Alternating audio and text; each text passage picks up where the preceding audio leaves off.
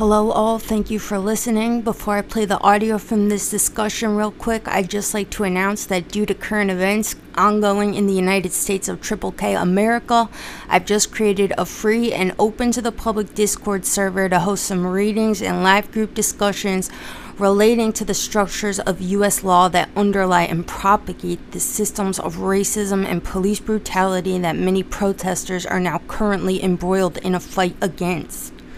To access those texts and this new public Discord server, please visit www.phenomenology.club. I hope to see some of you at one of our scheduled meetings. You're listening to Phenomenology Club Radio. Hello, and thank you for listening to this audio podcast.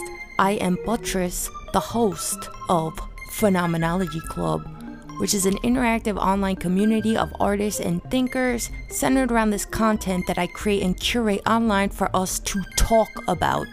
Which is why both our tagline for Phenomenology Club and the subtitle for this discussion series is Talk About It. Most of these uploads are originally streamed live on our YouTube page. If you're interested in interacting with those as they happen live, please go subscribe and turn on the notifications at youtube.com slash phenomenology club. And in general, to learn more about our club, what we do, and how you can become a member for only $1 a month, please visit our website at www.phenomenology.club. Thank you for listening. Stay trippy. Stay trippy.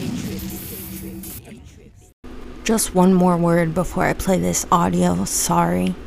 I just wanted to preface by saying that this discussion was uploaded just a little over a week ago, right when the first protests in Minneapolis had begun, and as such, it already feels dated. I think the public discourse has already evolved in such a way since then that I think reflects some of the ideas I was discussing here, and that's a really great thing to witness, and I hope we all continue in this way. Basically, the core idea I'm trying to hammer home here for anyone who hasn't really embraced it yet is that too many people, and especially too many white people, think that racism is an ideological battle alone, but this is not the reality. The reality is that racism is a thing that is enforced and propagated by our very systems of law and economics.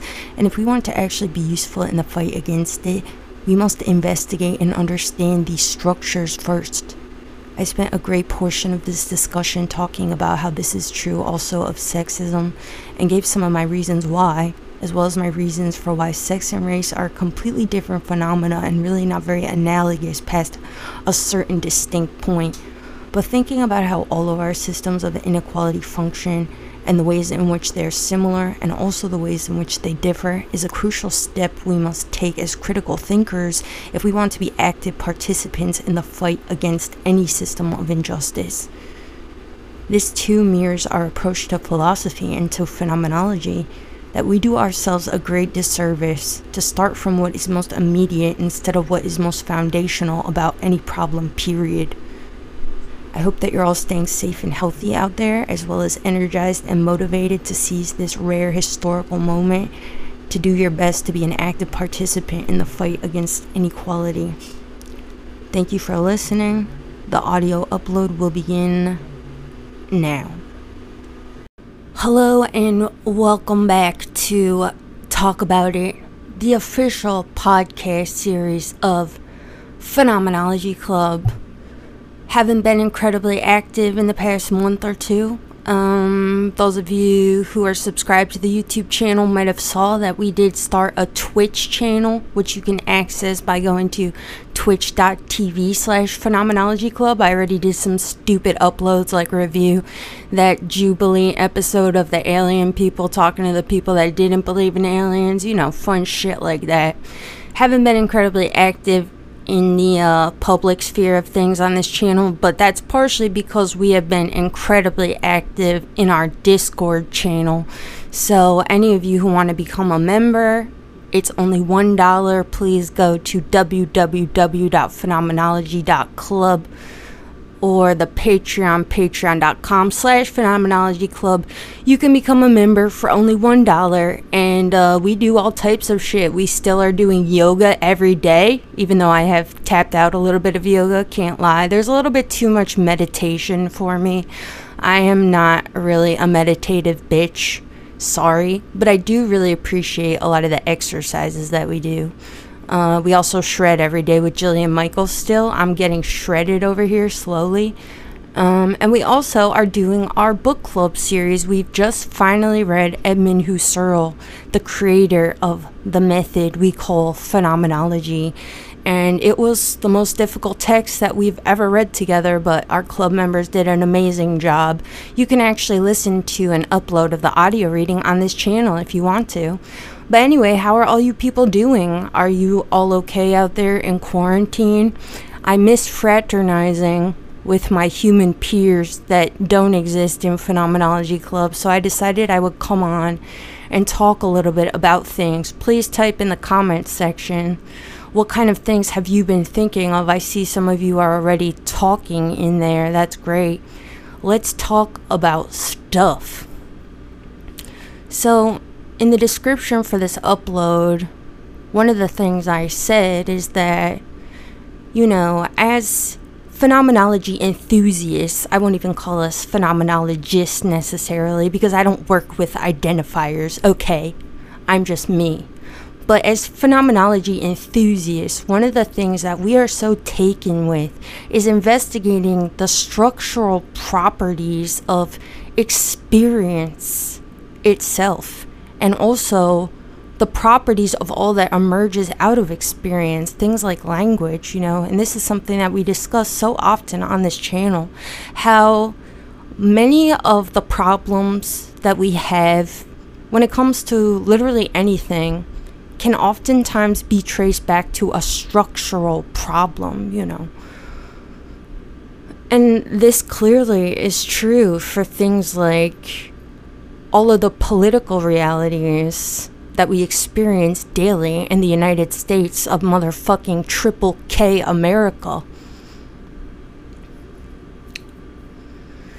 And I'm not an expert in anything. I actually have recently been feeling kind of insecure just to uh, lay myself bare for a second, which I think is a good thing, you know, because I think for myself personally, all the people I admire most possess humility to a point that almost seems to look like self hatred. So I don't really feel insecure about bearing out my insecurities right now. But what was I just saying? okay.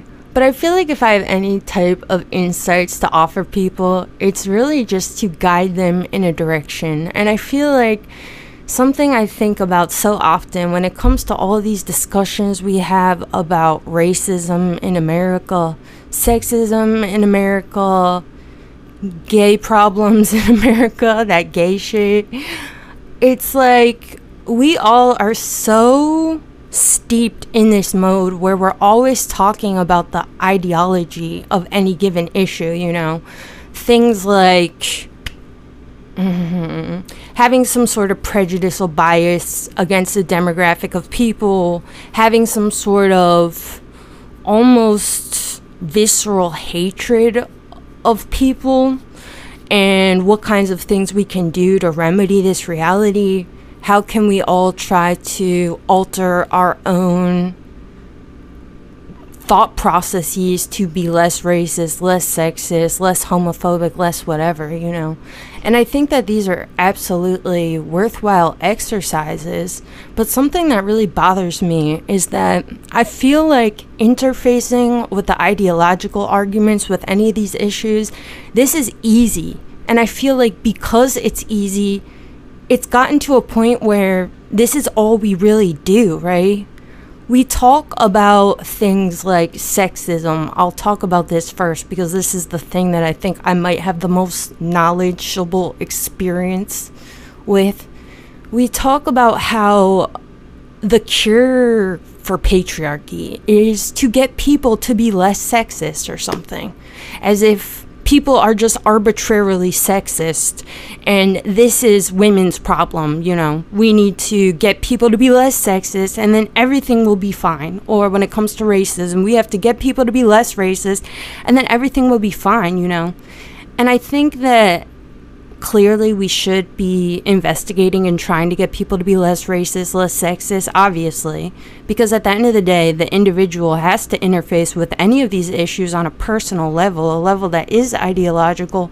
But I feel like if we want to actually strategize towards meaningful outcomes, we need to really be investigating the structures that underlie them in America, especially, to think about things like racism, what is going on now in Minneapolis. By the way, if any of you are in Minneapolis, is it Minneapolis or Minneapolis? God damn it. Whatever. If any of you are over there, hope you're all being safe. Um, but we look at things like what are going on now, you know, and and it's like, well, what exactly is the problem? I mean, there's so many. The problem is so multifaceted, right?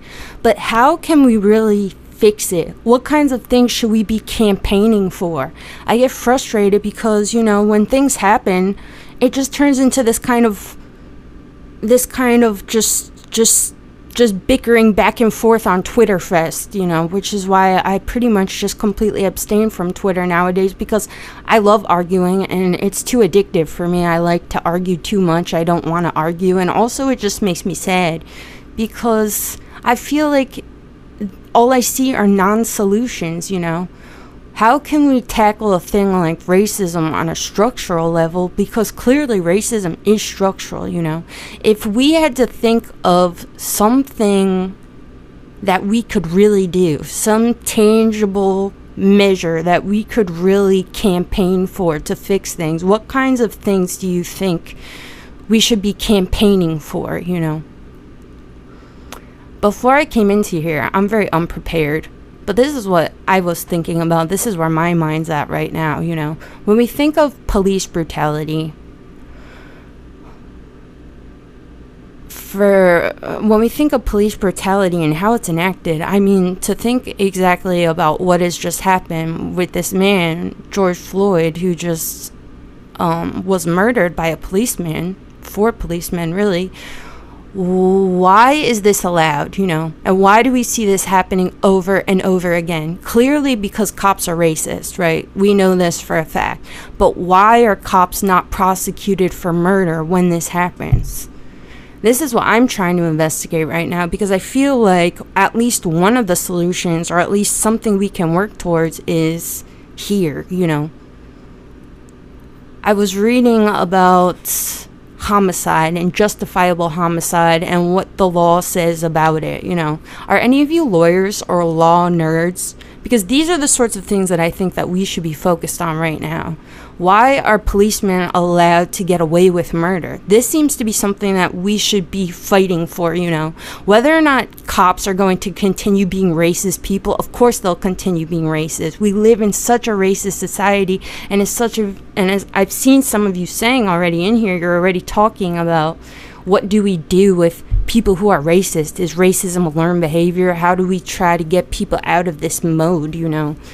I think that we should be working towards these kinds of things, but but black people are getting murdered by the police in our streets, you know. I don't think they want to sit around and wait, and they shouldn't be expected to sit around and wait for us to find some way to convince cops or convince white supremacists to not be racist, you know. This is some sort of nice possibility, but it shouldn't be the thing that we're focused on. It's just not it's a non-solution, you know. I feel like personally something when I think about what we can strategize towards, something that needs to happen clearly is cops need to stop being excused for homicide just by principle of being cops because from what I've gathered in reading about the legislation surrounding homicide, cops are allowed to murder because it's seen as excusable because they're policemen. This is a structural problem, you know. This is something that I think we should actually be invested in changing. We need to investigate the language of the law itself and fucking change it. It's fucking ridiculous.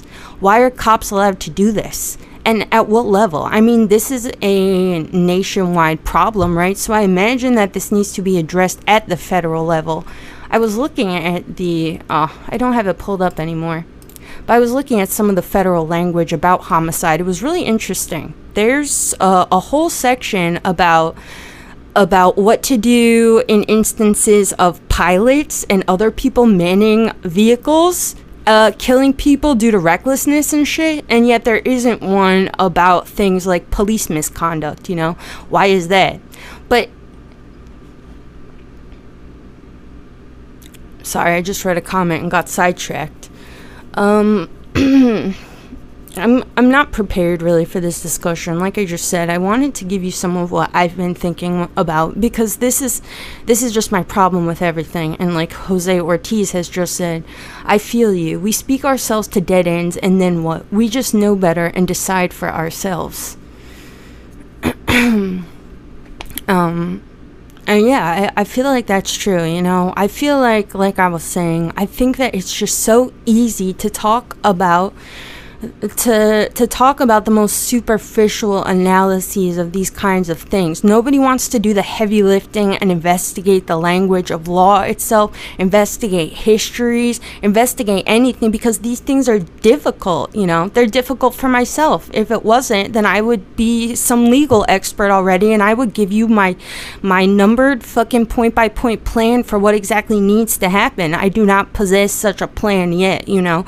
But I feel like if we want to be useful to any sort of cause, then these are the kinds of things we should be doing, you know. Forget going on fucking Twitter and fighting with whoever or your racist uncle about whoever. I mean, sure, do that, but what we should all be doing is becoming experts really in law and then rallying around what we think needs to happen to change the law. Changing minds is something that I think will happen as a consequence of changing the actual structures of inequality. To go back to sexism, you know, I don't think sexism is the problem in society. Insofar as what I mean is, what I mean is rather, Sexism does not cause sexism. Sexism is a symptom of an inequality that underlies it, you know and this this structure is what needs to be addressed if we want to fix sexism. We can't fix sexism by convincing people to be less sexist. It's not going to happen. Sexism exists because of structural inequalities, and it's almost this quote unquote natural consequence of these un- this underlying structure that propagates inequality. Barbie said, accountability, the police and the courts represent agents of the state. There's no reform but abolition. That's interesting, Barbie. I mean, I think it's definitely clear that uh, that police, at least as they exist now, whatever the police fucking are, they need to go. like we don't need the police as they exist now, you know. I absolutely do think that we need something that vaguely resembles a police force but the keyword is vaguely, you know. I mean, I don't know about you, but I don't want to be left to the whims of my neighbor uh, who probably possesses a gun, you know, and is weird and creepy. I don't really want to just hope that nothing ever happens and I won't need to ever call somebody. But, you know, I also am a white person in America, and so I'm comforted by the idea that if something did happen with my neighbor, I could call them, you know but that's not the reality for so many of our peers in America. So, I mean, this is such a multifaceted issue. Um, Jose says, interesting. I don't think I've heard of sexism like that. Yeah, I mean, I I think to think about sexism, I think that there can be parallels drawn to racism, but you know, I don't think that these entities are completely analogous. I think that sex and race are completely different phenomena. Uh, you know that, and I think that oh, um, they can they can be talked about in similar ways to a certain extent, but not really past a certain line. They kind of deviate pretty harshly from each other. Barbie, how do we work in tandem with the law? Well, I mean, it's it's interesting because what you just said, you know, the police and the courts represent agents of the state. There's no reform but abolition. Can you extrapolate on this idea? Because it's a difficult idea, right? We talk about things like abolishing the police state, abol- or abolishing the police, abolish- abolishing, God damn it, I can't talk. It's hot in here. Abolishing prisons, you know. What exactly do we mean by this? I think a lot of people are uh, put off by this kind of language because abolish to a lot of people means do away with entirely. And I think on one level, this is what people are calling for, you know. We don't want to do away entirely with the ideal established by a thing like the police force, who, uh, in the most idealistic sense, should would be something that resembles some sort of security security squad, but this isn't how they function, you know. So I agree that we do need to abolish police as they exist, you know, but we do need something to replace it, you know. I see people talk about things like community policing. Um, this is something that I'm not sure exactly what people are discussing when they talk about this. I don't really want to be left to the whims of my community either. I feel like structural inequalities will just continue to exist if we do a thing like community policing, only on a smaller scale, you know? I mean, what about mixed communities? In mixed communities, then I think the structures of racism will still uh, reemerge and, and we'll still see things like racist community policing. I think also that women and children will be at a greater disadvantage, you know, because the police force tends to be overwhelmingly male. And this is true also in things like community policing, you know. I don't think that community I don't think that communities necessarily have the tools to um, create completely egalitarian standards for everybody in the community any more than they would on a broader scale. You know what I'm saying? Um. Fuck, I was just gonna say something and I fucking forgot. It's so hot in here, I'm dying. I don't know where you guys exist. I'm in New York on the third floor by my computer that's overheating, and I am just sweating fucking balls. Barbie. Yeah, it's interesting to read about civili- civilization without police because it is possible. Hmm. Well, in the most idealistic sense, I mean, what are police supposed to do, right? And you said civilization without police. What is civilization supposed to do, you know?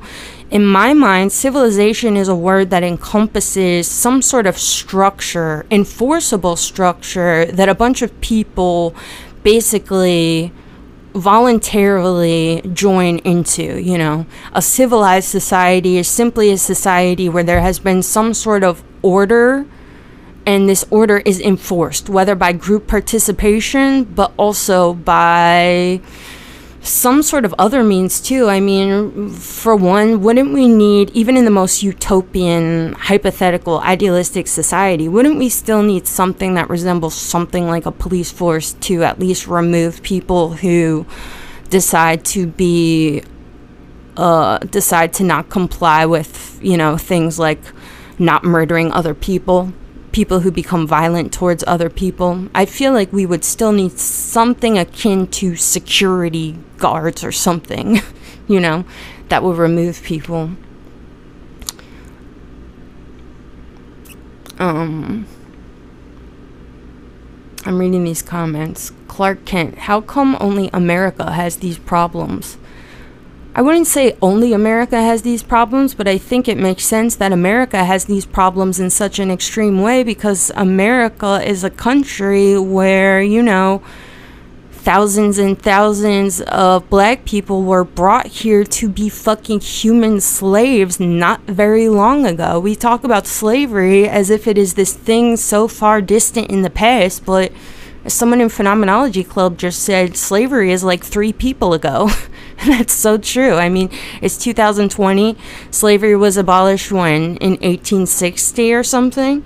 I mean, these kinds of problems don't disappear overnight. It's crazy to me that people think that time is really um, such a strong variable in any discussion about political realities. I mean, the same people seem to concede that you can be born into wealth, you know, wealth lasts for generations and generations, poverty lasts for generations and generations. Why would a thing like slavery just have no remaining effect on the population of this country when it's only a few measly generations ago? Of course, the effects of slavery are still uh, in broad view. I mean, like it's uh, slavery is not the problems that slavery has established are foundational in America. I mean, to speak of the police force and why it needs to be abolished, this has much to do with it. You know, the very premises that the police force exists on are are to be to carry out a racist agenda. You know. So we do need a radical restructuring of our very ideas about what police are, what they exist to do, and if we need anything that resembles a police force at all. I would argue that yes, we need something that resembles a police force at the end of the day, you know, because there's always going to be people that are um violent to other people, you know, and we at least need a way to remove them from other people if they're going to be violent towards other people. But I mean, look at the police force as it exists now. Police aren't security guards. Police literally patrol the streets like fucking sharks looking for people doing something wrong in white communities so they can hit you with a fucking ticket, you know, and get money that way or in other communities so they can fucking slap your ass with a fucking felony and throw you in jail for the rest of your fucking life.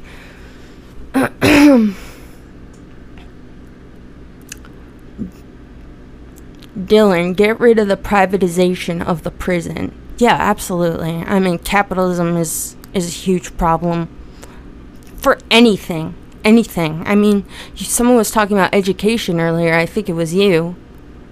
You know, like, uh, sorry, I'm reading comments. I'm zoning out. Oh my god, it's so hot. Hold on, I'm gonna bring the fan in here. It's just too hot. I can't think.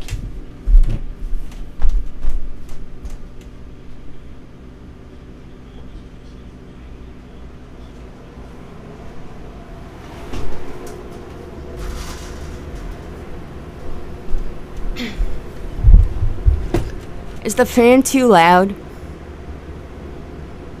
Tell me. If it's too loud, I'll uh, make it lower. Yakov? Is that how I say your name? Some Russian shit? Shapiro? So I'm guessing that's not even really your name. Yet police hires all around the country are more diverse than ever. Well, I don't think that this really says anything about whether or not the police force functions as a racist institution just because they have things like black policemen, you know. There's always going to be people that become. Oh, it's Rachel. Hey, Rachel, Dylan. There's always going to be people in any demographic that works against their own demographic, you know? Okay, the fan's fine, great. Barbie, there's several prison abolition readings and calls for police abolition. It goes hand in hand with wanting to destroy capitalism. Right, please type any text that you think others should read in here. I'm familiar with the writings of Angela Davis. I know that she has a lot uh, to say about these issues, but if anybody has any recommendations for texts you think we should be reading, please type them into the chat and we could still, uh, we could look at them, you know um, Barbie, police are here to protect the wealthy and their property to make sure capitalism functions smoothly. That's absolutely true, but let's try to think about about the abstract ideal of the police force. Do you think, Barbie, that on a certain level, you know, uh, there would still need to remain something to enforce the law? I'm just curious what you think. Um.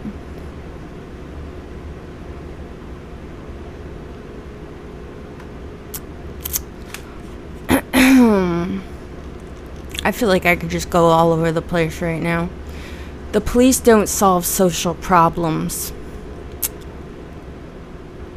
I agree with you. I mean, the police the police aren't really good for much, right? Uh but I do think, you know, uh, I, I would be terrified if the police were absolutely gone. This is speaking for myself only because I feel like, for one, like rape would just like be like gu- everyone would just turn into a rapist because everyone's like already on that shit.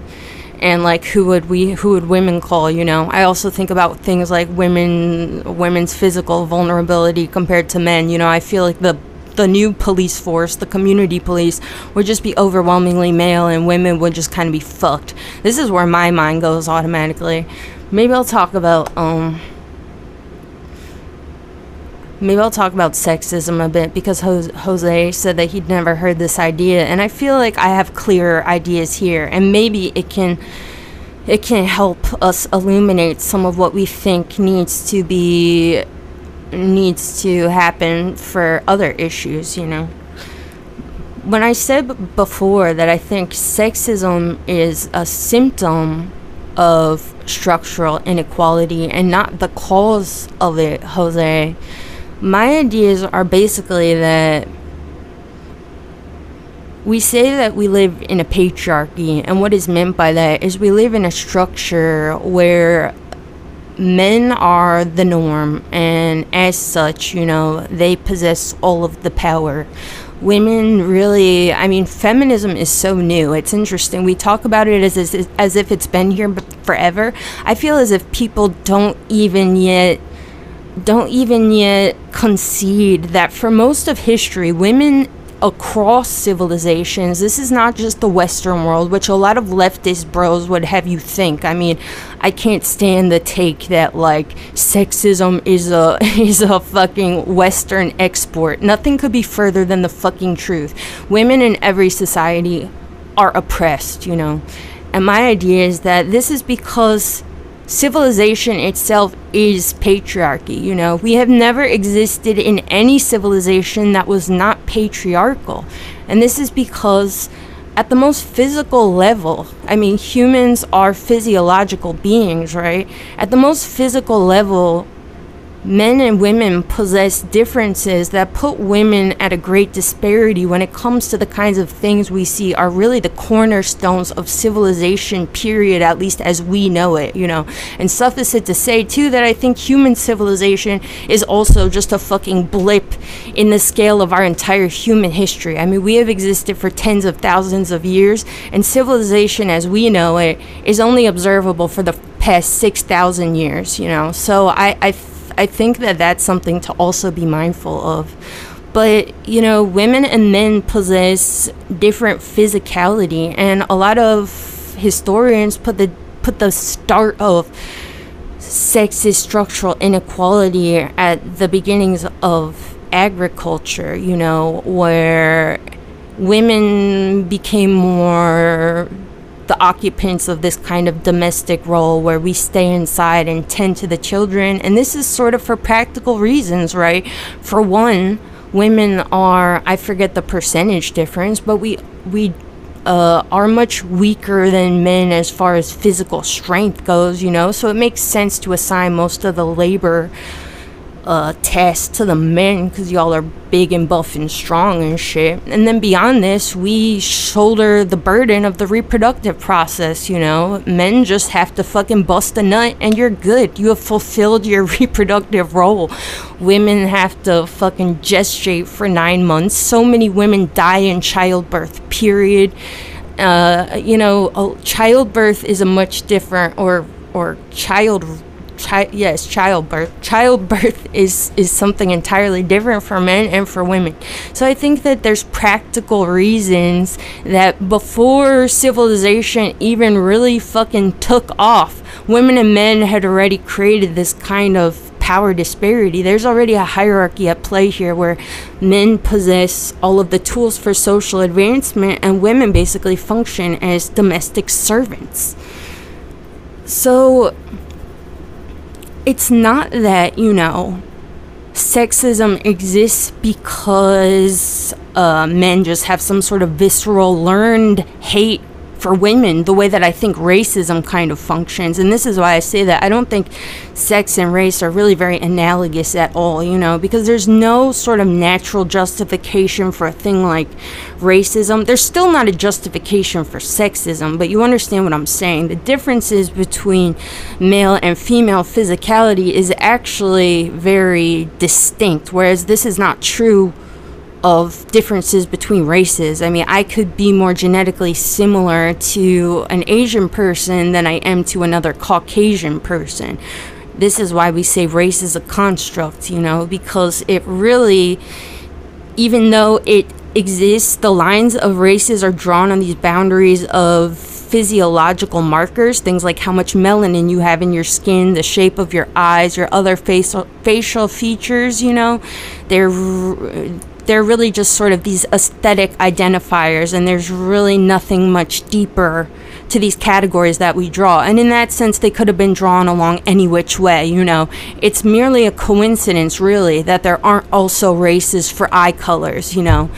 We could have totally rolled the dice a different way and done done the world history one other way, and then we had a race of blue eyed people, a race of green eyed people, brown eyed people, you know. We could have drawn these divisions in any way. And this is why race is a construct, you know.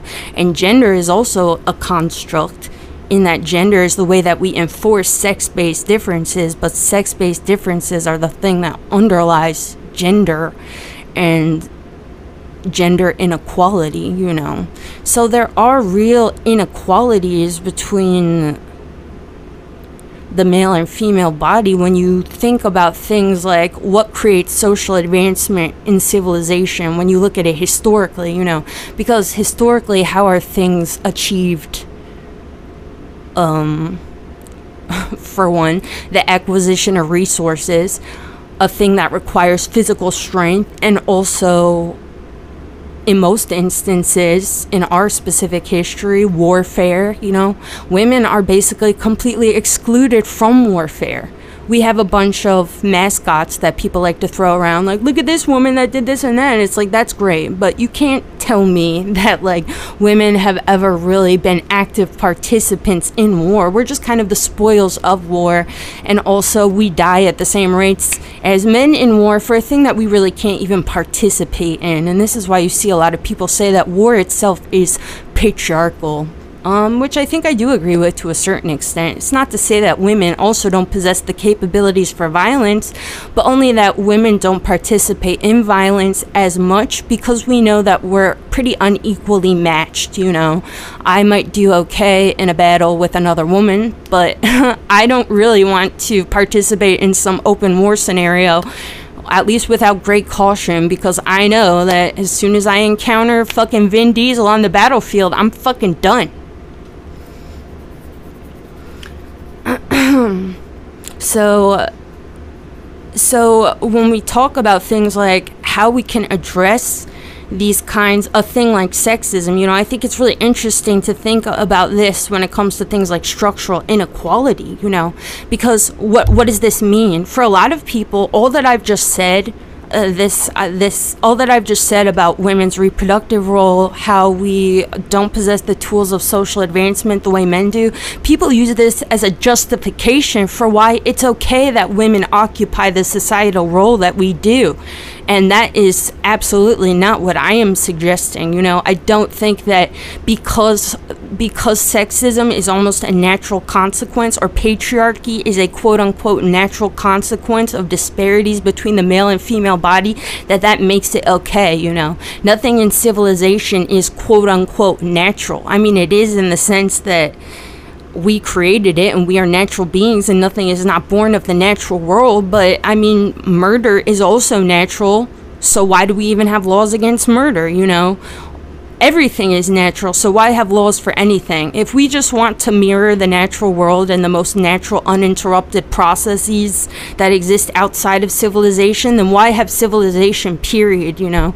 So when I think about things like what we need to do to fix sexism, this is why I I don't even, I mean, I do care about tackling the issue ideologically, trying to expose men and women alike to the knowledge that we all possess prejudicial biases against women. But this can only go so far, you know. I think the problem is structural and needs to be addressed on that level. For one, similarly to the race issue, it needs to be addressed in our actual legislation, you know.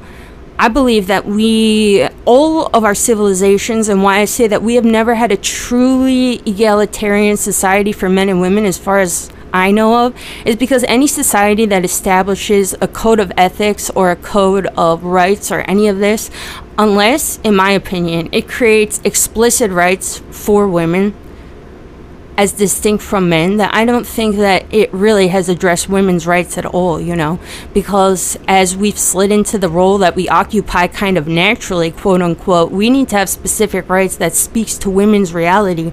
And so in that sense, I'm almost a bit of a separatist, you know. I don't believe that women and men need to be physically separated, but I believe that women need their own distinct set of rights, you know.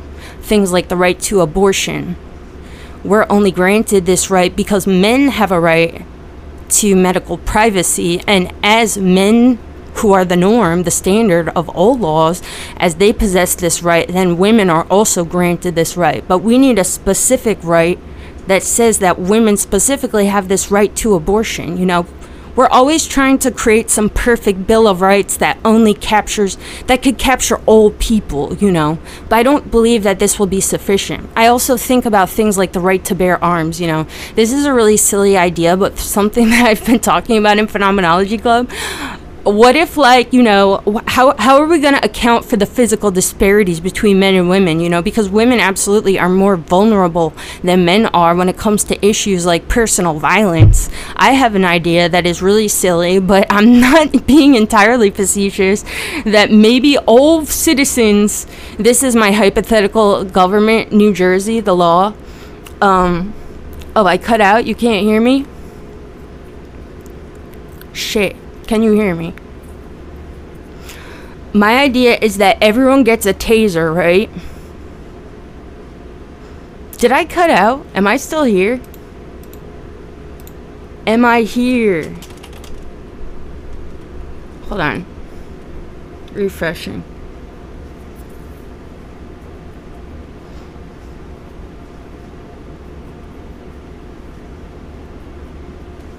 I'm here? Okay, great. Did I cut out? Someone said I cut out. Anyway, my idea that's silly, but I think that it captures the spirit of something that I truly actually do think needs to happen. Uh, we need to create some sort of system that accounts for the physical disparity that exists between men and women in terms of strength because we know that physical violence is a threat to all individuals, right? And women are more vulnerable to this, to physical violence, than to men are simply because, you know, we're physically weaker. Even though I've been shredding, okay? So I can fucking take any of you. But my idea, you can't hear me, Jose? Damn it. So my idea would be that, okay, in New Jersey, everybody gets a taser, okay? Everyone gets a taser, and men get a weaker taser, and women get a stronger taser. we can we can dish out the voltages almost on a, the way that we do weight classes for wrestling, okay? You are uh, maybe a weaker male, you get a slightly higher voltage than all the rest of the males, you know. Women get a baseline voltage that is higher than the rest of the males. this kind of a thing, you know. It sounds absolutely absurd, but honestly, I think one of the reasons it sounds absolutely absurd is because we have yet as a society to even really think about what sexism is what its origins are, and how to fix it. I feel like, in general, a lot of what we try to do when we theorize towards strategies to solving sexism and shit, a lot of it sounds ridiculous, partially because people just don't take the issue seriously. Like I was saying before, I mean, I think people don't even, people uh, uh, there's so many people, even on the left, quote unquote, in America, that don't even think women are oppressed anymore. You know, like I mean, I don't know what they're basing this on. I don't know what they think. You know, women are basically glorified property, and we're functionally uh, basically uh, slaves or at best domestic servants for pretty much all of human history across civilizations. It's only until the past century that we even were able to start having some tools of societal advancement, you know. I think that this issue obviously intersects with things like class analysis and all this, but I just find it absurdly shallow. A lot of the conversations I hear, even our most progressive thinkers having about these kinds of things. I mean, I hear men refer to the wives of kings as being privileged. like, are you serious? You're basically a dog, you know. Think women, I think to think of the history of women, it, you really can make an analogy to dogs. really. Like clearly you want to be the own you want to be owned by the most wealthiest person that's going to feed me this fucking vegan dog food and give me a nice little fucking thing. But end of the day, you know, you're functionally just property. And you're really your existence is really predicated on the good graces of somebody just happening to like you in that moment. Probably based on what you do for them, you know. I'll throw you out to the fucking shelter on a moment's notice, bitch. So, fuck it. Level C, real answer is body modification, biohacking. Actually, there is this school of feminism called xenofeminism, I believe, and if I'm not mistaken, this is something that they argue that women should like go on testosterone and do other things to basically become more evenly matched with men. I don't want to say that this is true if it isn't but I mean, fuck that, honestly. I can't even get behind fucking why women have to take birth control and men don't, you know? Fuck that shit. I won't even do that shit, okay? Fuck that. Why is it always women that gotta do a fucking thing, you know? But to get back on topic a little bit, obviously, this is a, a problem like sexism is a thing that needs to be addressed on structural levels. And until we do, we will never have a solution. There will never be a world where we just convince men to just love women more, be nicer to women. That could happen, but that still won't fix sexism. It still won't fix uh, things like the economic disparity that exists between the sexes and all this, you know, because as long as we ignore these very real differences that our society was actually structured around and built on top of, then we can't fix anything, you know. Because how do you, what are the tools of social advancement in our society? They still have much to do with things like freedom of movement, physical movement, you know. being able to walk around without fearing this or that, being able to. Um, well, things like the the fear posed by pregnancy, you know, how does a thing like pregnancy impact a woman who is on a career trajectory towards a man, things like this, you know. So this is why even though I do like to talk ideology, I think it's very important. What I think we should all be most invested in when we talk about any of these issues, whether it's sexism, racism, homophobia, or what have you, anything, we need to be focused first and foremost on the structures that underlie these realities and how we can actually alter them. What sort of actual strategies can we take towards doing things, you know? Because you have to think about it like, yes, it's a noble goal to try to convince people to adopt more benevolent mindsets towards each other. But if you want to actually be effective, I think we need to attack the problem where it begins, you know.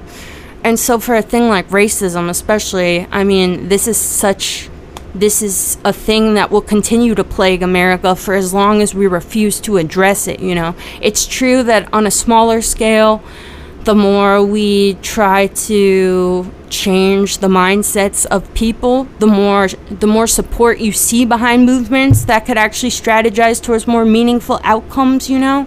It's true that white people in america are starting to open their minds and hearts to the reality of black citizens in america and how they're treated you know but end of the day, this is only good for so much. It's good for recruiting power, but we need to actually address this problem on a structural level, you know. So what kinds of things can we do? I think personally something like I was saying, something that I'm trying to do and that I encourage you all to do is learn the law. We need to learn the language of the law and not just our law, but also read political theory in general, you know, and become educated on all matters of politics and history, you know, because how else are we going to come to better realities, you know? These are political issues. They're they're they're also ideological issues, but the way that it influences people on an individual level, I mean, I think the it's enforced um in political ways. We need to really fucking tackle this issue at the root. Uh, what do you guys think? Yakov. Women get everything and men get work and death. Well, yeah, right. Are you saying that women don't also die in war? Because that would be funny. I mean, we have to die. We die in war, and we also die. I mean, I don't know what the number one cause of death for women has been historically, but I'm pretty sure childbirth is way fucking up there, you know? Isn't it crazy that we've never even, as far as I know, no one was ever like, maybe we shouldn't get as many women pregnant because women are dying at like massive rates just to have babies, you know? Like, where was that discussion? No one's, I've never even seen this suggested, you know? Uh, men do not, maybe men die earlier than women um, but women do not get everything. And you speak of work. I mean, women want to work. like, what isn't work a, a a thing that many people participate in willingly? I mean, I don't know exactly what work you speak of, but uh, women absolutely want to work and they want to make contributions to society just as much as men do. You know, I think that some of society's most important innovators are people that participated in what they were participated in, participating in willingly. You know, nobody made Aristotle go be fucking smart. He wanted to go be fucking smart. You're talking in the first world, so am I, bitch. The fuck? Women are still at a great disadvantage in the first world, and just because it's worse elsewhere is no reason to dismiss our very real concerns with how things work, you know? I mean, just look at fucking look at violence against women. It's so normalized that it's not even a thing anymore. It's become entertainment, you know. Look at true crime television. Why is everything we see most of it, we watch the deaths of women, the murders of women, and they're most often by somebody that women know, you know. I mean, I assume you're a man. Like, try to put yourself in that mindset for a second. I mean, women live with the reality that the people that are supposed to be our closest loved ones are the people that we're most afraid of murdering us. I mean, I've feared many times in my life that somebody I was close with or knew was planning on murdering me because they had incelish tendencies and I'm like, oh great, I'm gonna get fucking murdered.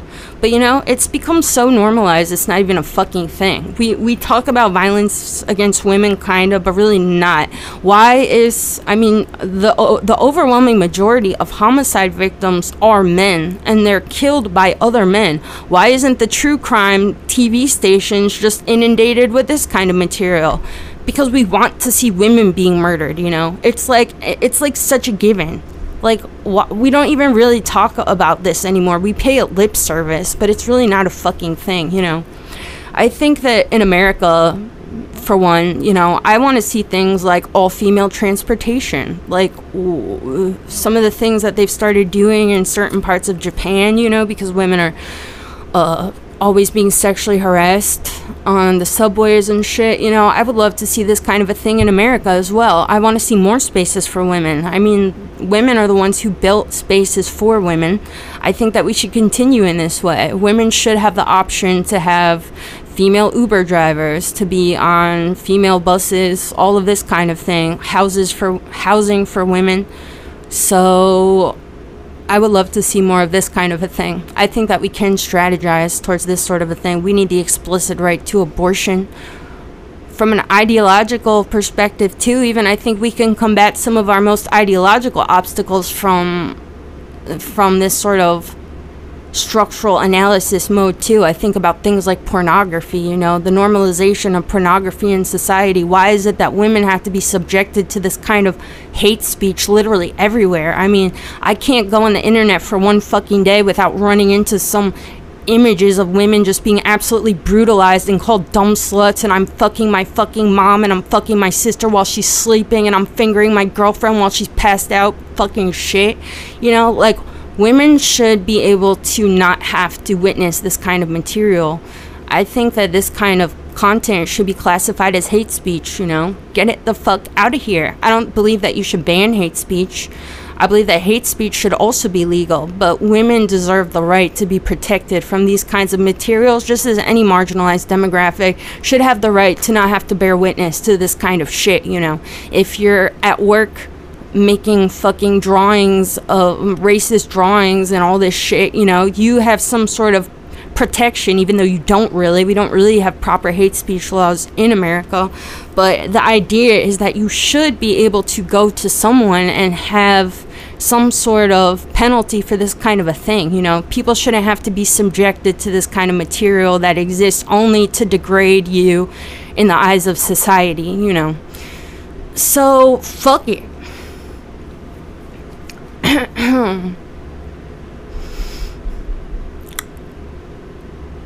Elena, thank you for being brave enough to talk about porn.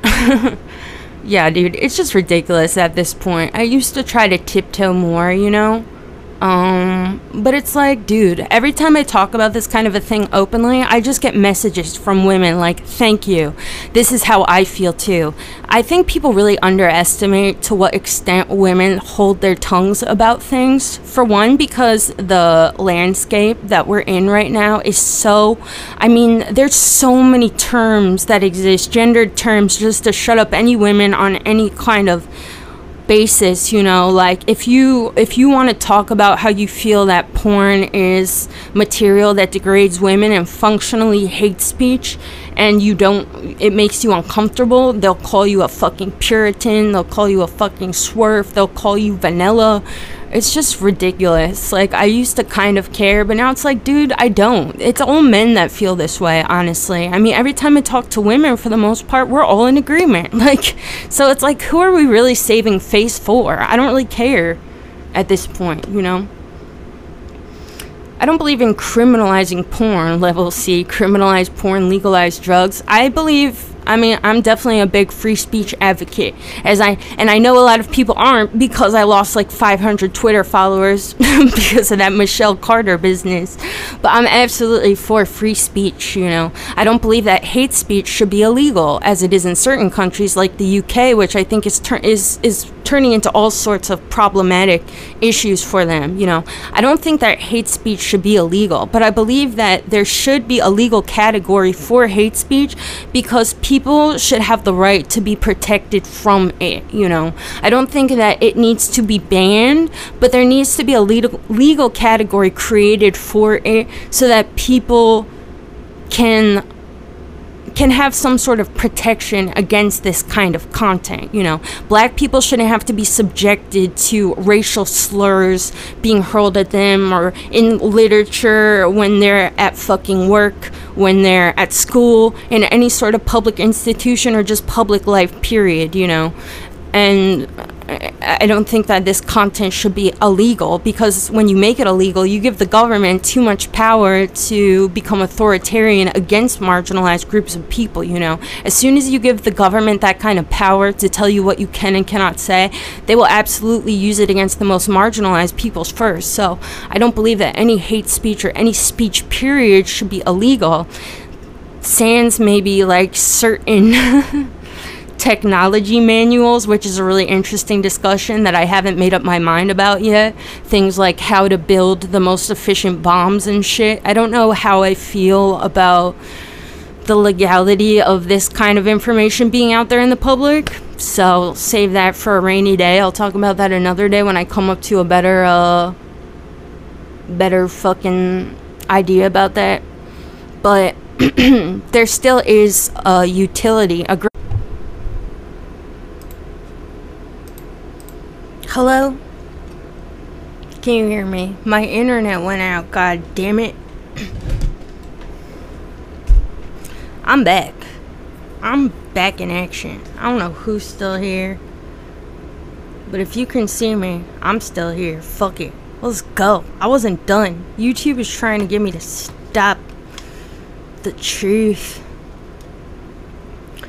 what was I talking about? I was talking about hate speech and porn. Tobias said, "Hey, Spady, where? So where would it be legal?" Let me just re-emphasize one last time. I don't believe that porn should be illegal. I don't believe that any sort of content or speech should be illegal.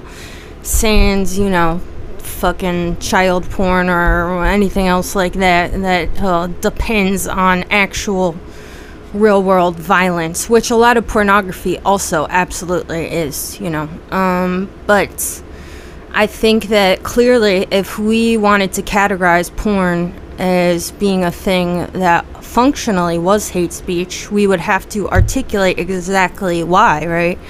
Um, and so, you know, I don't think that like old images of naked people boinking would fit this criteria necessarily, you know.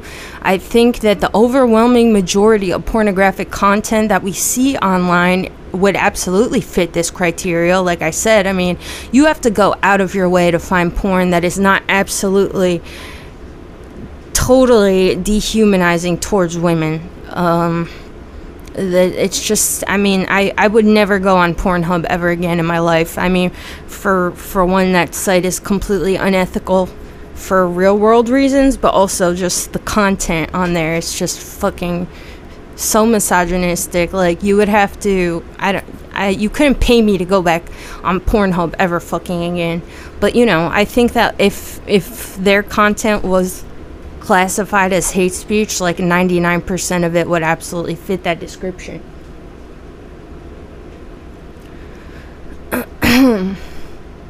so, uh, regardless, that wouldn't mean that, you know, it's illegal to make this kind of content, but it would be, but women would have, would be able to have more protection against it. You know, sites like are the most our most regular social media sites where this kind of content is reposted over and over, I think they would take stricter approaches to this sorts of thing. You know, a place like Twitter, which claims to not approve of hate speech, you know, this kind of content would then become, you would not be able to have it online or you could report it if someone was reposting this kind of thing on Twitter, you know. Level C, decapitalize the industry at least. Yeah, I mean, decapitalize fucking everything, dude. Fucking money ruins everything. Um.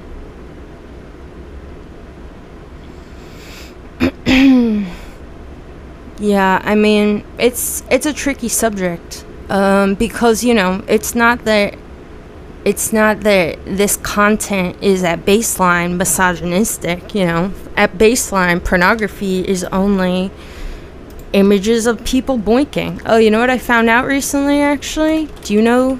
Let me bring it up so that I don't get this wrong.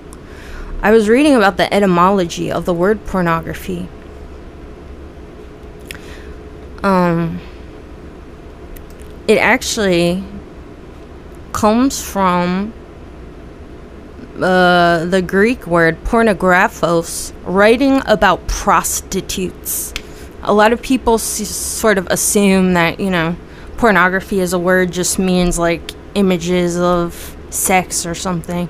But in the thing that I wrote, it actually said, you know, this Greek word for prostitutes actually is more analogous to a word for whores, like it's degrading in nature, you know.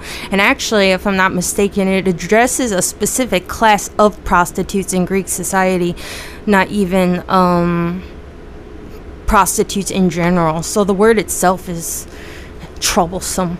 Writing about whores. Love it. what was I saying? I want to go back to my main point before I get out of here. Oh, yeah. That for any of these issues, you know, we can talk about ideology all day long, and we should. I mean, these things are absolutely important and will influence how we have these discussions. But I think we as critical thinkers need to really make sure that our priorities are straight and focus on focus on hold on before I Level C, I'm saying amateur porn isn't porn. What do you mean it's not porn? Of course it's porn. A lot of amateur porn is absolutely misogynistic as well. It's definitely has that writing about whores feel to it. Look at my fucking wife. She's such a dumb fucking whore. Gonna put her on the internet for everyone to jack off to. Ugh, God. Can't stand it here. What was I saying? right. If we want to actually tackle any of these issues, then we need to make sure that our priorities are straight. You know, we need to tackle this from a, a structural approach. Like I was saying about sexism, you know, you can try all damn day long to try to make uh, men see women in more benevolent ways. And you can achieve this in many ways. I mean, and there have been many societies that have achieved this on smaller levels, you know. Um, I've been talking to people who have a lot of things to say about uh, how women, what women's role was in the communist revolutions in China and how women occupied um, a respectful role and were able to participate in a really meaningful way and be integrated into society in more meaningful ways. But I mean, where are they now? You know, if you don't create actual an actual structure to mediate the reality, then we will absolutely always slide back into where we are. You know, if you you can create a more egalitarian society where people have all sorts of benevolent, nice things to say about women and this and that. But unless you actually create a structure that will safeguard against the kinds of natural, quote unquote, um, conditions that we will slide into because of disparities, like the disparities between physical strength, between how our bodies manage reproductive processes, then we will absolutely end up right back where we fucking started, you know. Um, but again, sexism and racism are not analogous in this way at all. I think when it comes to a thing like racism, you know, it's interesting because things like strategi- strategizing towards creating less sexist structures, like I said, would have to do things like create explicit legal categories for female people and male people, you know and females would have the explicit right to abortion and maybe the explicit right to standards for what kind of weaponry we can possess versus male people, explicit rights to certain reproductive rights, all this, you know. But I don't think that the same would be true for a thing like race. If we're trying to strategize towards creating legislation that can move us into a society that's more egalitarian when it comes to racial matters, you know, because like we were saying earlier, people of different races don't actually possess any sort of distinct, distinctly different physiology, at least in a way that should influence some sort of hypothetical government that accounts for all of us equally, you know. It's not that.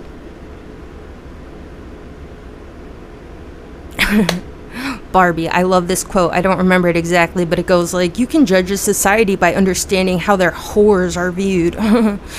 yes, and I judge all society for even having a class of women that occupies this category whores. So, I'm judging all you motherfuckers. Any society that has a category for whores, which is all societies, fuck you, bitch. This is why we need a radical restructuring. Anyway clearly, you know, people of different races are not, uh, the differences between people of different races are really not uh, nearly as deep as the powers of white supremacy would want us to believe. And this is why they've taken, they took such efforts to try to get people to believe that, you know, black people have smaller brains, black people possess less intelligence. They still do this in much more academic language. You know, people like Jordan Peterson and the like, people who want to talk about things like IQ scores and wonder into whether different races possess different academic capabilities and this and that. You know, it's all a bunch of bullshit, and we know this. And this is how we combat racism ideologically by emphasizing that there's no real distinct difference between people aside from things like disease prevalence, you know depending on because race does reference biological markers, and the more amount of melanin you have in your skin might influence something like, you know, how much vitamin D you have. Shout outs Darwin and Joe Rogan, who's been talking about this a lot in the Phenomenology Club chat. Things like this, you know, but beyond this, uh, nothing that would actually separate you as a distinct category of people any more than, you know, blue eyed people and green eyed people might have different physiologies. You know, it doesn't require a legal category, but it does require a legal category, right, in our present reality where we live in such a racist society when black people are treated distinctly different than white people in America, you know. So, how do we strategize towards things like this? things like hate speech and stuff, you know? How do we want to because this becomes a problem, right? When we talk about things like racism, there's a reason that society or many members of society decided to embrace the definition of racism that says it's it requires power, you know, because the problem is not simply having some sort of prejudicial bias against the aesthetics of any person, right? That's not the issue. Is it implicitly wrong to do a thing like, you know, make fun of somebody's ethnic features if we existed in some society that was not racist?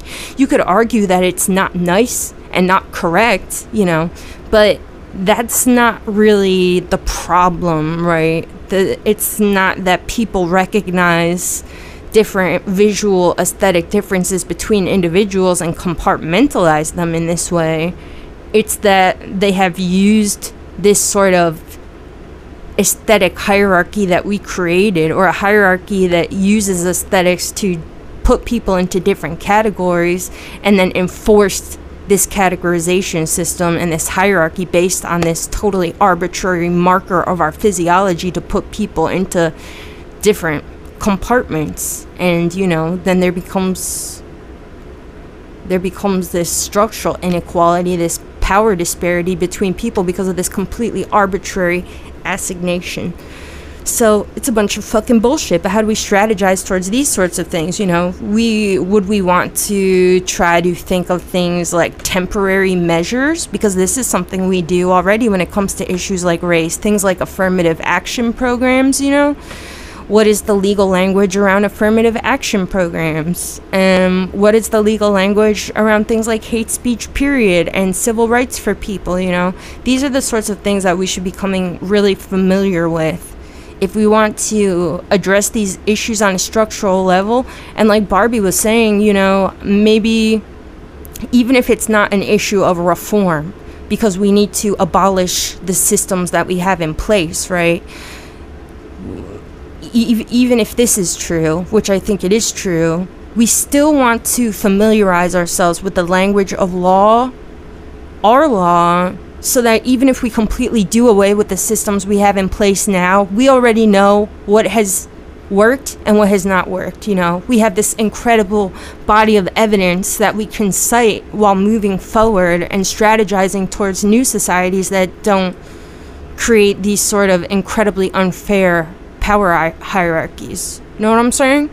So, this is what we need to do, my brothers, my sisters. Like I said, I'm not an expert in anything, but I try to uh, share meaningful ideas when I think I have them. And this would be my idea, you know, that we should all be familiarizing ourselves with the law, the language of law, rather, in the history, and use this to strategize towards meaningful outcomes. We have a project in Phenomenology Club called New Jersey and like NU New Jersey, like nu metal, where we're creating a hypothetical theory of government. And these are the kinds of things we do, you know. Think, okay, if I had some sort of hypothetical clean slate, if they said that they were going to pull the plug on society tomorrow, and um, and we get to come up with a new law. What do we do? And these kinds of ideas are greatly influenced by what we've already observed in places like America, where I live, and wherever you live. I mean, investigate the language of law in any place and use this to hypothesize into future outcomes, right? Level C. I'm from Texas. I always keep the heat tucked. Damn, partner. don't shoot. Shit. Yeah, I mean, um, the right to bear arms is really interesting too. I don't. I think we should all get tasers, like I said. I think that would be cool. We all get tasers and we all have a different voltage. How do you guys feel about that?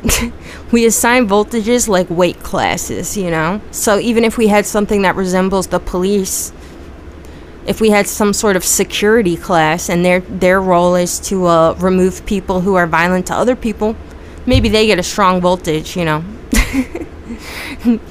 so they can uh, do that. I think that a class of security guards, too, in our hypothetical utopian New Jersey society would also probably have to be rotational, you know? It should be something like the South Korean military or something. Like when you turn 18, you do like two years and then you're out, you know? We'll just have this uh, ever rotating class of security guards that are 18 year olds, right? As soon as you turn 18, you do security duty for a year, whatever. And people are always going to be 18, right? They'll always, there's a never ending uh, string of 18 year olds. So, shit.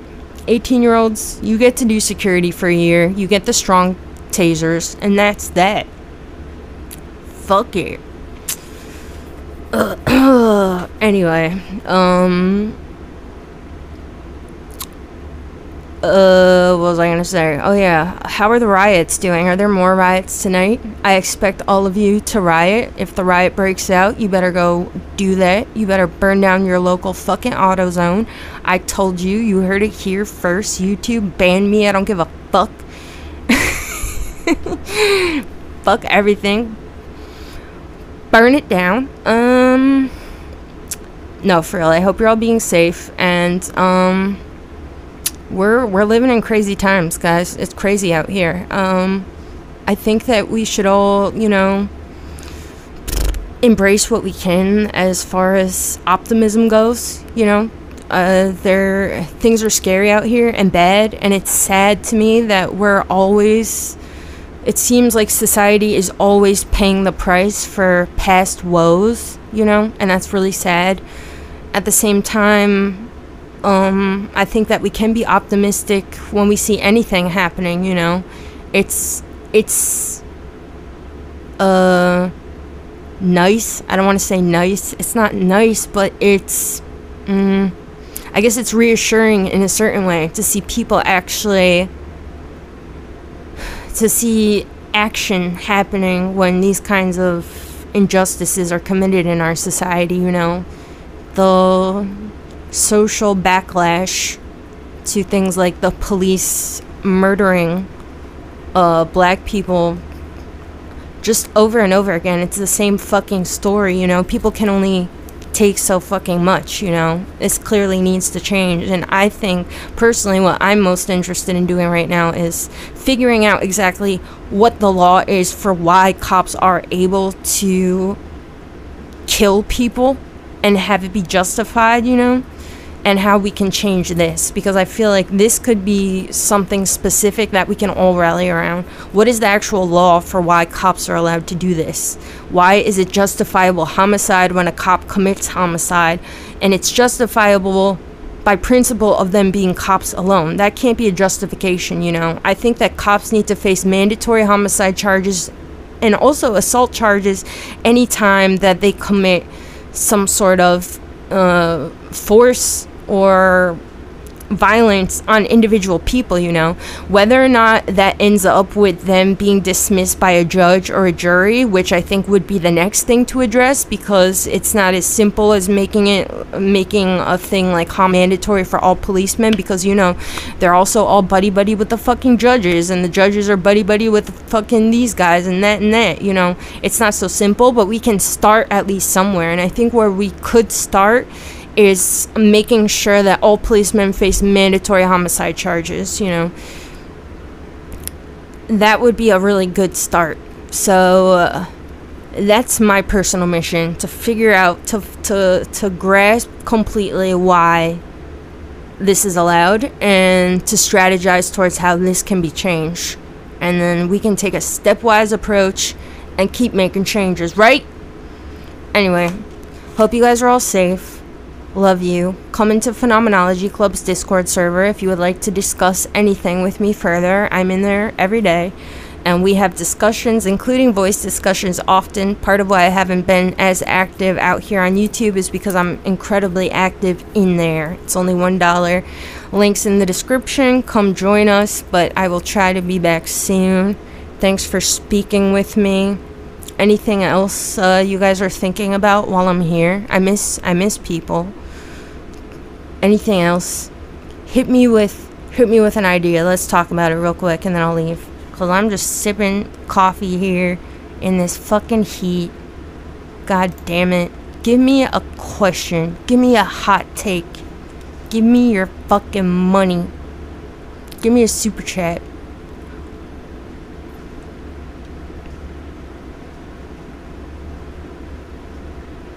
Do do do do do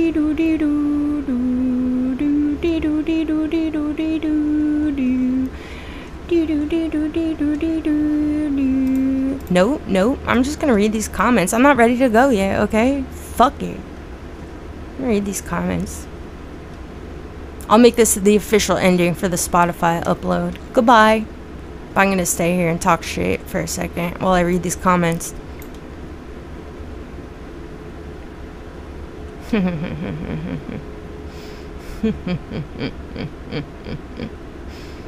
Mm-hmm. Actually, these are kind of contentious. I'm not going to answer these. Legalize shrooms? Absolutely. Drugs should not be illegal. No drugs should be illegal. Um, that's my take on that. Legalize all drugs. I mean, I'm somebody who thinks most things shouldn't be, or I mean, it's it's weird because when we talk about things like legality, you know, it's like violent crimes and nonviolent crimes all get pushed together. You know, I don't think any nonviolent criminal should be in jail or prison. Period. Um, fuck that. Drugs, you know, I think that mm, it's it's it's interesting you know certain drugs are obviously much more harmful than other drugs. Like do i want like unregulated access to a thing like fentanyl or something? You know uh no but at the same time i don't think it should be illegal you know? Um am i still doing twitch streams little nose ring? Yes but i didn't do it for now because i don't feel like brushing my hair and camming up and i'm sweating balls but yes, please go subscribe to the Twitch, twitch.tv. Do I like Reddit? I do like Reddit. I like to browse Reddit. I don't really type, but I like to browse it much more than I like to browse Twitter because Reddit is at least like um it's like uh it's like long form Twitter, you know. So it's sort of annoying in that regards too, but at least people can articulate arguments, you know. They can't do that on Twitter. Twitter is just like, I'm gonna come up with this three word mantra, four word mantra, and that's the law of the fucking land, and I'm gonna enforce it like crazy. Twitter sucks. I don't, I just can't even look at it. I mean, I can. I kind of browse once in a while, but not really. I like to browse Reddit though, because people can actually create long form arguments and you can actually make points, you know, and convince people of your convictions. Um, you know, favorite subreddits. Um, don't really have favorites. Just kind of browse. I like to like search keywords or go to the popular page and then just kind of you know see what people are saying. I like to go to the popular page to see what people are like arguing about, and then you know, you know, look around. Look around in this shit. Level C, you don't want to legalize everything. Yeah, I wouldn't like want to make like every drug legal. I would want it to just not be illegal, you know. There's no reason that we should be throwing drug addicts in prison and slapping them with exorbitant fees, legal fees, just so they can get out and hopelessly do more drugs, you know, because fuck it. I'm $5,000 in debt in legal fees now just because I'm a fucking drug addict. Like, fuck that. You know, it's bullshit. We were talking about rehabilitation earlier. Someone was in here. It's interesting. I maybe I'll do a stream on this one day. I don't I'm turned off by conversations about rehabilitation with prison and shit. I have to tell you, I am. I don't think that the government possesses the necessary tools to be the arbiters of what makes a person good or acceptable in the eyes of society, you know? So I believe that if we did a thing like stop throwing nonviolent criminals in prison, then we wouldn't need to rehabilitate anybody, you know, because if you're a murderer or a rapist, I believe that even though I believe on a personal level you absolutely could be rehabilitated, quote unquote, become a reformed individual and come to have a healthier worldview where you don't murder or rape people, I don't believe that you, that the other people in a society should have to be subjected to your presence because you've become too much of a liability. And this is, of course, in a hypothetical society where things like structural racism, especially as it relates to the justice system, don't exist, you know. Because now in America, we have a lot of people, especially who grow up in impoverished neighborhoods, neighborhoods that are plagued with violence. Of course, they're at a greater risk, many of them, to enacting violent behaviors themselves because of other structural inequalities. So, supposing we were able to abolish this sort of a thing, then I think if we had some sort of a actually fair society, in the instance of things like murderers and rapists, I would say that they just gotta go. You know, I hope you go become reformed out there in the deserts of Australia, which is where I've decided I'm going to send you because Australia sucks. But uh, it's not the government's right or responsibility to, but more so the right. It's not the government's right to establish who is a good or a moral person. Because how can the government tell you who is reformed, who is rehabilitated? That means that the government needs to have its own integral theory of morality.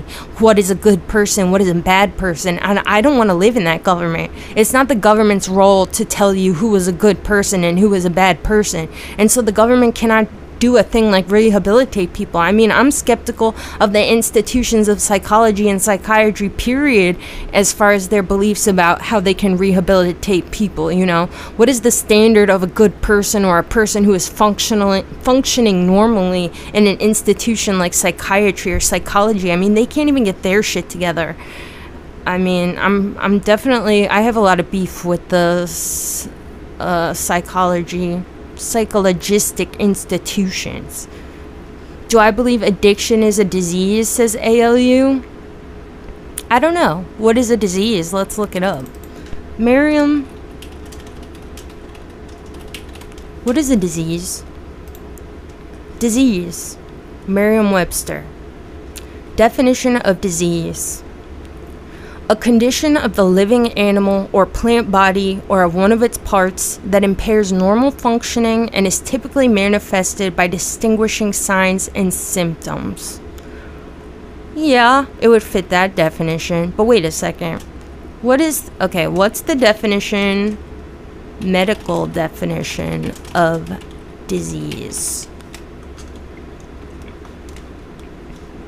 Medical definition of disease. disease, illness or sickness, characteristic signs and symptoms. See, I'm not sure about that because what is addiction? Medical definition of addiction.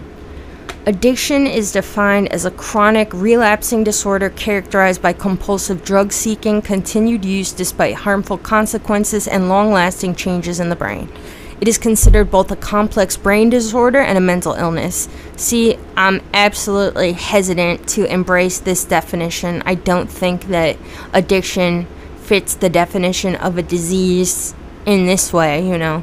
And I mean, I can't speak for other people. I think a lot of people find a lot of success by approaching addiction as a disease, you know.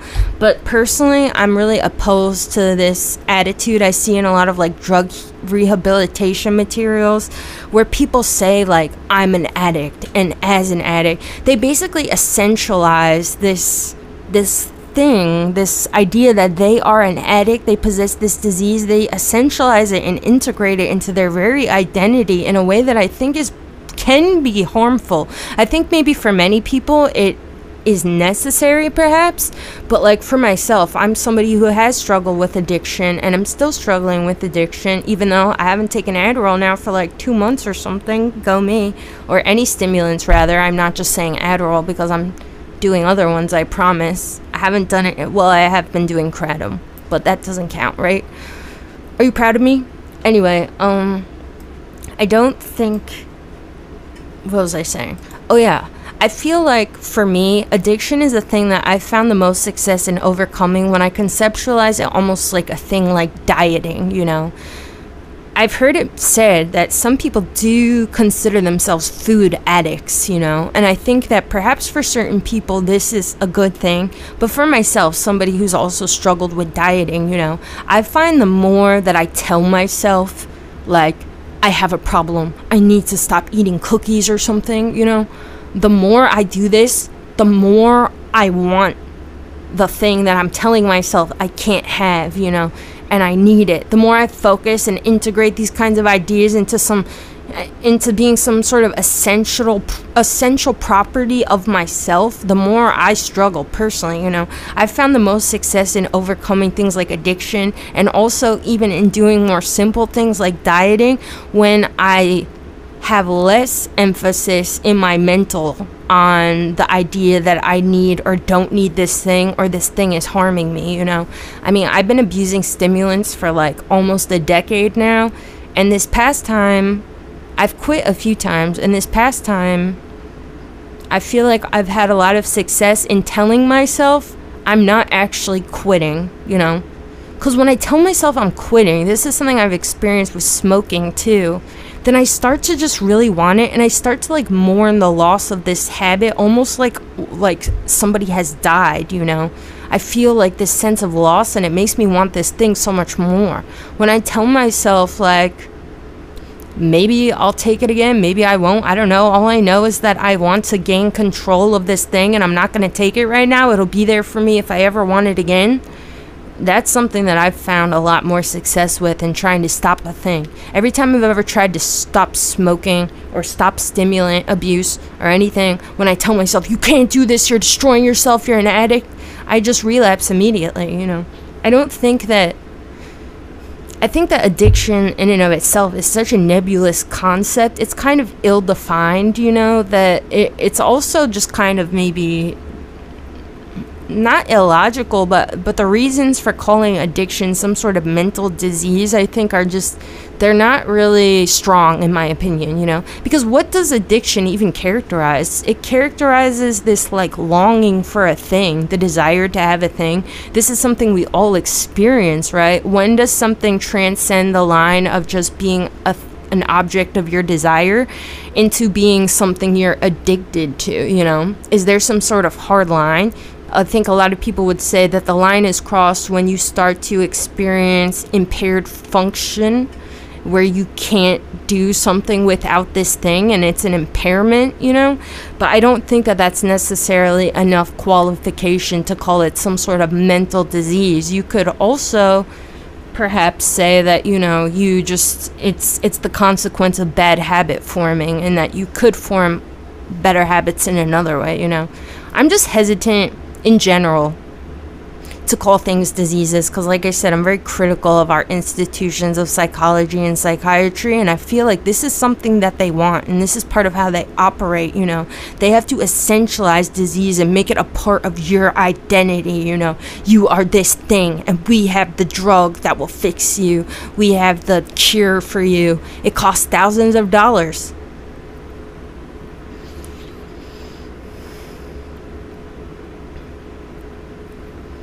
Damn, Barbie, I won't read that comment out loud, but I'm sorry to hear that.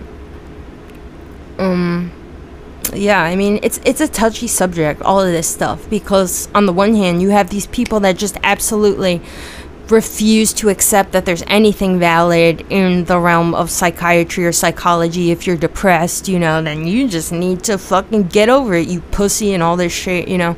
So it's definitely a topic that I that I personally approach with caution and delicacy because I don't want people to feel that I'm saying anything like that. I mean, I've talked about this before a lot, but a thing like depression, you know, I definitely experienced depression, and I would say I experienced it pretty severely uh, at times, and I I refuse to accept that I'm depressed and I have a problem. You know, I think that the problem is the world.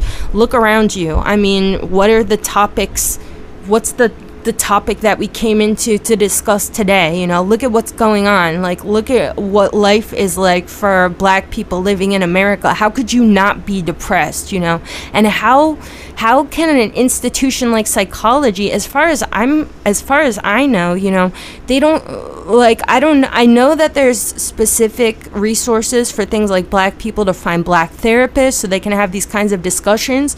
But it's crazy to me that you can't like go to a specific therapist as far as I know, to like discuss to discuss like depression that exists primarily because of racial realities in America. You know, we should have things like this because there are absolutely valid, rational reasons why you would be depressed being a black person in America. There's all sorts of rational, valid reasons why you would be depressed being a woman. You know, I feel like people should be able to access psychology and and this kind of uh, they should be able to access mental health resources on the premise of these things. These kinds of concerns need to be validated you know? I think being depressed because of what you observe around you is absolutely valid. We live in a crazy world. I mean the world's always been crazy but how could you not be depressed by some of what we see around us you know?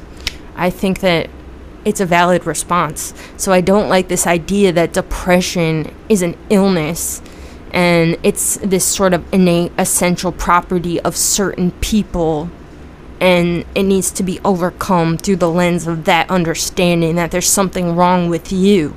I think that it's true for certain individuals, they probably do possess certain qualities that make them more prone to be depressed. But I think the vast majority of people who experience depression experience depression because of external factors, not because of innate variables, you know?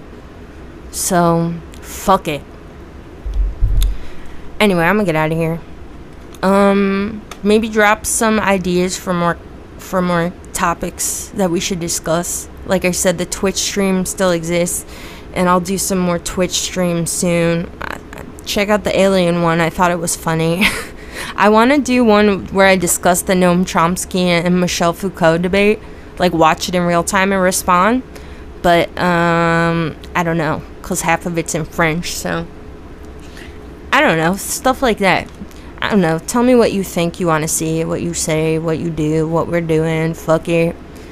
Someone said they missed me on Twitter. I'm sorry. I'll try to tweet more. I just can't right now. It's just it's depressing. I love humans too much to watch them wallow in the mud like that. God damn it. I posted such a good quote, said Barbie. I put it over a minion pic, you remember, but it was about this. That was actually a quote by Ted Kaczynski, the Unabomber. uh, this is why the Unabomber has so many stands on the left especially uh, because he did make some points um, but he wasn't a great guy i wish i didn't watch the unabomber documentary because it's the first one i've seen the most recent one on netflix the most recent one i saw um, they basically talk about how he was kind of an incel and i wish i wasn't exposed to that knowledge because it's making me second guess him uh, anyway i'm gonna get out of here please give me a thumbs up if you can, if you're by the computer, uh, because thumbs up helps. And I'm gonna upload this to Spotify. Subscribe to the Twitch. Subscribe to the Patreon for only one dollar. Come hang out.